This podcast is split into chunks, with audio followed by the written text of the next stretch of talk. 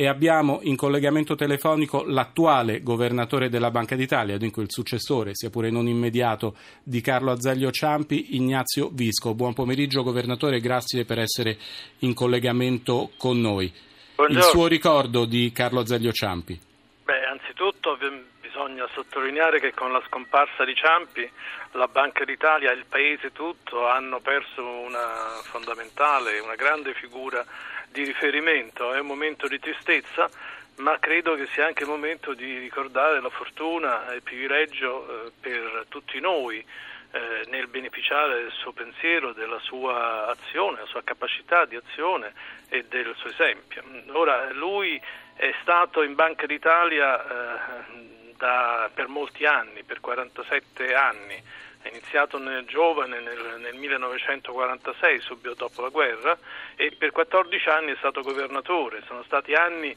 quelli del suo governatorato, di grandi sfide, grandi cambiamenti. Non è qui il momento di ricordarli tutti, ma alcuni punti sono fondamentali. Il, la pienezza con la quale è stata realizzata l'autonomia nelle decisioni politica monetaria della Banca d'Italia, a partire dal divorzio famoso tra il Tesoro e la Banca d'Italia in cui non si acquistavano più residualmente ma con decisioni della banca i titoli invenduti alle aste e la realizzazione e la costruzione di un sistema di pagamenti moderno, utile con piattaforme tecnologiche innovative per, per facilitare gli scambi commerciali di, una, di un'economia in, in crescita. Eh, il gravissimo dissesto Ambrosi, del Banco Ambrosiano eh, all'inizio degli anni Ottanta e la violentissima crisi valutaria che ha determinato nel, nell'estate del 92 una perdita di valore della nostra moneta di allora, la lira, di un quinto del 20% e tutte sfide e tutti i cambiamenti nelle, occasioni, cui, nelle quali occasioni eh, Ciampi ha dimostrato determinazione, concretezza ma anche molta sensibilità. Ciampi... Ecco, governatore Visco, volevo sottolineare proprio questo.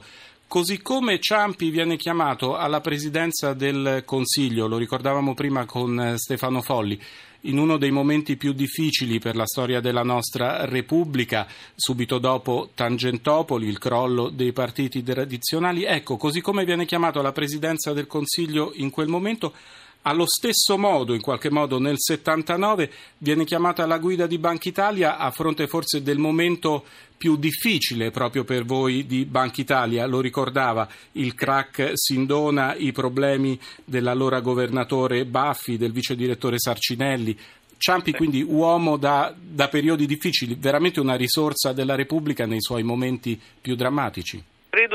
Credo che soprattutto era una persona che riusciva a combinare una eh, determinazione ma anche una chiarezza di idee. In questo è da sottolineare il fatto che eh, lui aveva una, eh, non solo una passione civile fortissima, di cui vorrei dire qualcosa fra poco, ma anche un profondo senso delle istituzioni e nel far funzionare le istituzioni, la sua istituzione, la Banca d'Italia, il suo era un lavoro di, di squadra in cui com-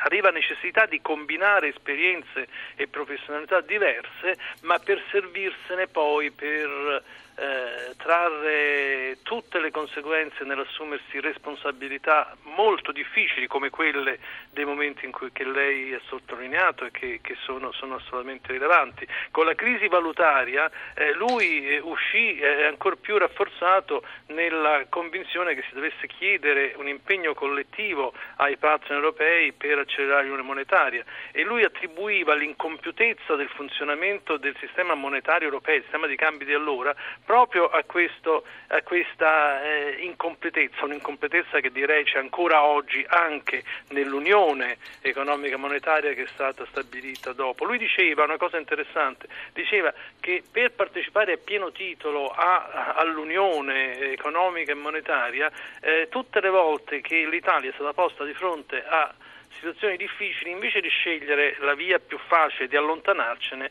ha scelto quella più difficile di eh, in realtà entrare con pienezza in questi, in questi eh, passaggi difficili per, per, l'Unione Europea. Questo era un, un tratto importante della sua eh, passione civile, ma accanto a quella lui aveva dei, dei tratti di personalità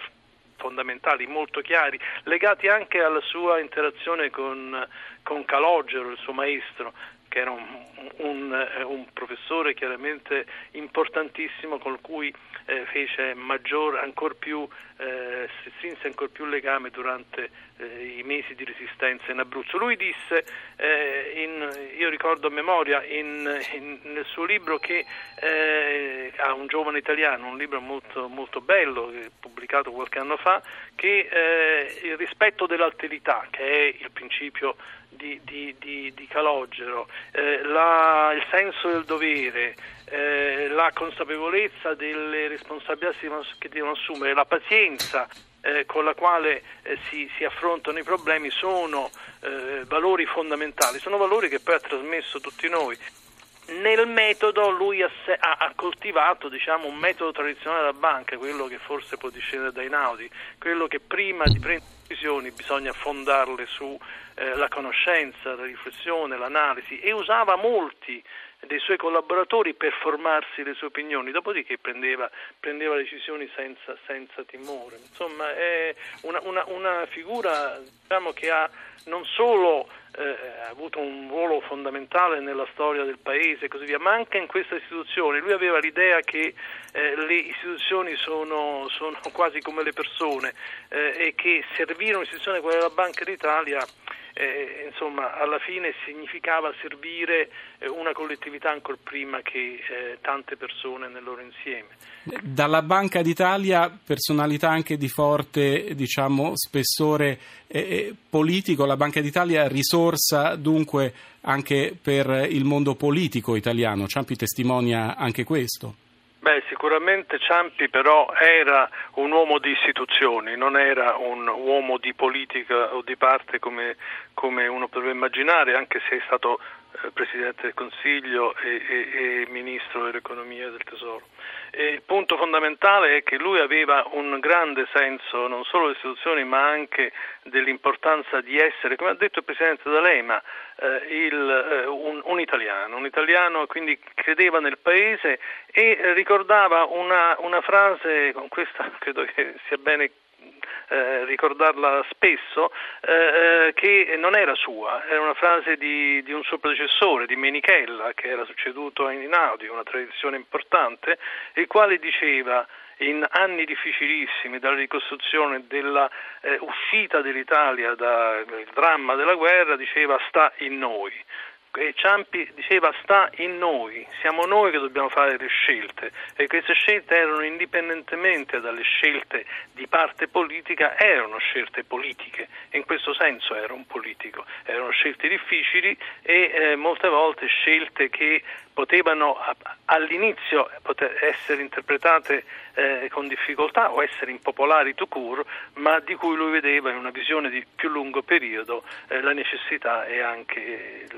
l'utilità. Questo... Ecco, governatore Visco, volevo eh, chiederle un'ultima cosa proprio a proposito di queste scelte compiute da Carlo Azeglio Ciampi. Allora, una considerazione conclusiva invece col governatore di Banca Italia Visco. Si diceva di questo sta in noi, che amava ripetere eh, Ciampi, questo sta in noi che in qualche modo ci ha consentito anche di centrare, grazie alla, a, alla sua guida economica, il traguardo dell'euro, quindi Ciampi uomo dell'euro ma l'euro di oggi, l'euro di cui si parla ad esempio al vertice di Bratislava in corso proprio in questi minuti, quest'euro, questa Europa eh, piacevano a Carlo Azeglio Ciampi?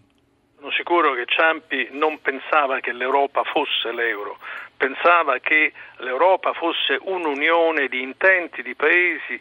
che avevano eh, dei principi comuni e andavano in una direzione comune. Eh, noi spesso diciamo che eh, l'euro è una moneta senza Stato, occorre fare progressi sul piano della politica, sul piano di, di elementi di unione politica senza i quali l'unione monetaria non solo è incompleta ma è anche debole e anche poi eh, a rischio. Questo credo che Ciampi lo avrebbe sottoscritto senz'altro, la necessità di essere uniti in elementi fondamentali che eh, rit-